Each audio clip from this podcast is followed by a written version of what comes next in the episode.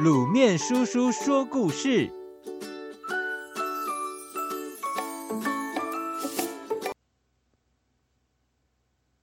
朱元璋封神，玄天上帝。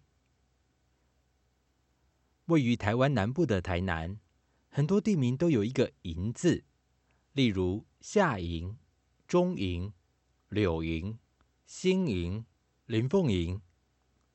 这些带有营字的地方有个共同点，那就是当地都供奉一角踩蛇、一角踩龟、手持北斗七星剑的玄天上帝。当地人像喊自己的爹一样，亲切地叫玄天上帝一声“上帝爷”。上帝爷是郑成功带来台湾的，但源头在朱元璋身上。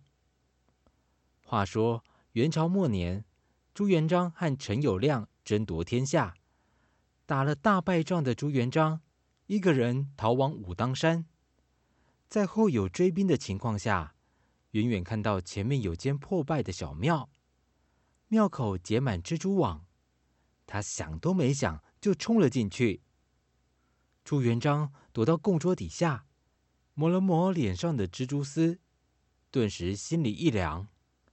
他这才想到，追兵看见门口有被撞破的蜘蛛网，肯定会进来搜索。看来今天就是丧命之日。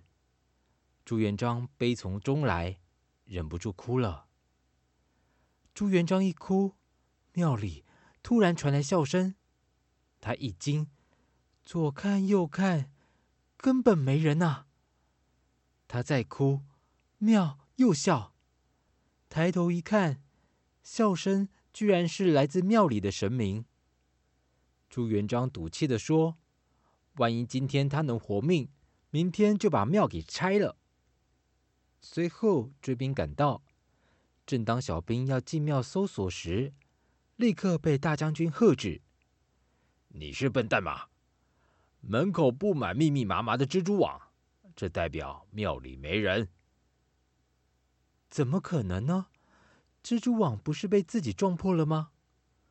朱元璋摸一摸脸，蜘蛛丝全部不见了。